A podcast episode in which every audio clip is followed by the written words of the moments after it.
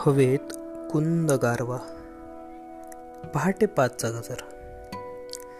रात्री दीडला लॅपटॉप बंद करून शेवटची फाईल सेव्ह करणारी तू लहान बाळासारखी अलगत पण अजूनही साखर झोपेतच पोहोडलेली माझी मात्र प्रसन्न सकाळ आणि त्यात तुझ्या चेहऱ्यावरती नजर.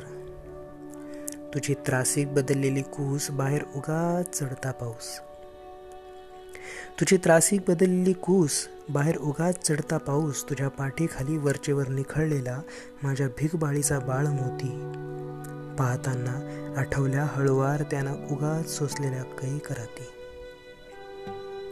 पांघरुण बाजूला सारून माझी लगबग सारा आवरायला.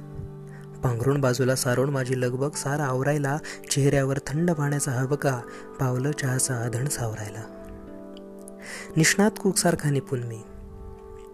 निष्णात कोकसारखा निपुण मी भिजवलेले पोहे पिळून कांदा चिरताना सरसर एव्हाना पुन्हा वाजलेल्या गजरानं उठून फ्रेश झालेली तू येऊन बसलेली आपल्या डायनिंग टेबलवर. घाई गडबडीत मी टाकलेली फोडणी. घाई गडबडीत मी टाकलेली फोडणी पोह्यात वरून पिळलेला एक छोटा लिंबू बसका टेबलवर कॉलमध्ये व्यस्त असलेली तू आणि त्यात तुला बसलेला एक फोडणीचा तीव्र ठसका.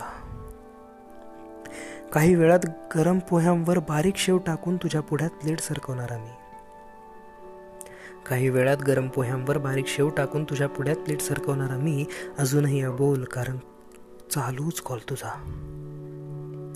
अजूनही अबोल कारण चालूच होता कॉल तुझा. ऐकता ऐकता पटापट घास घेणारे तू.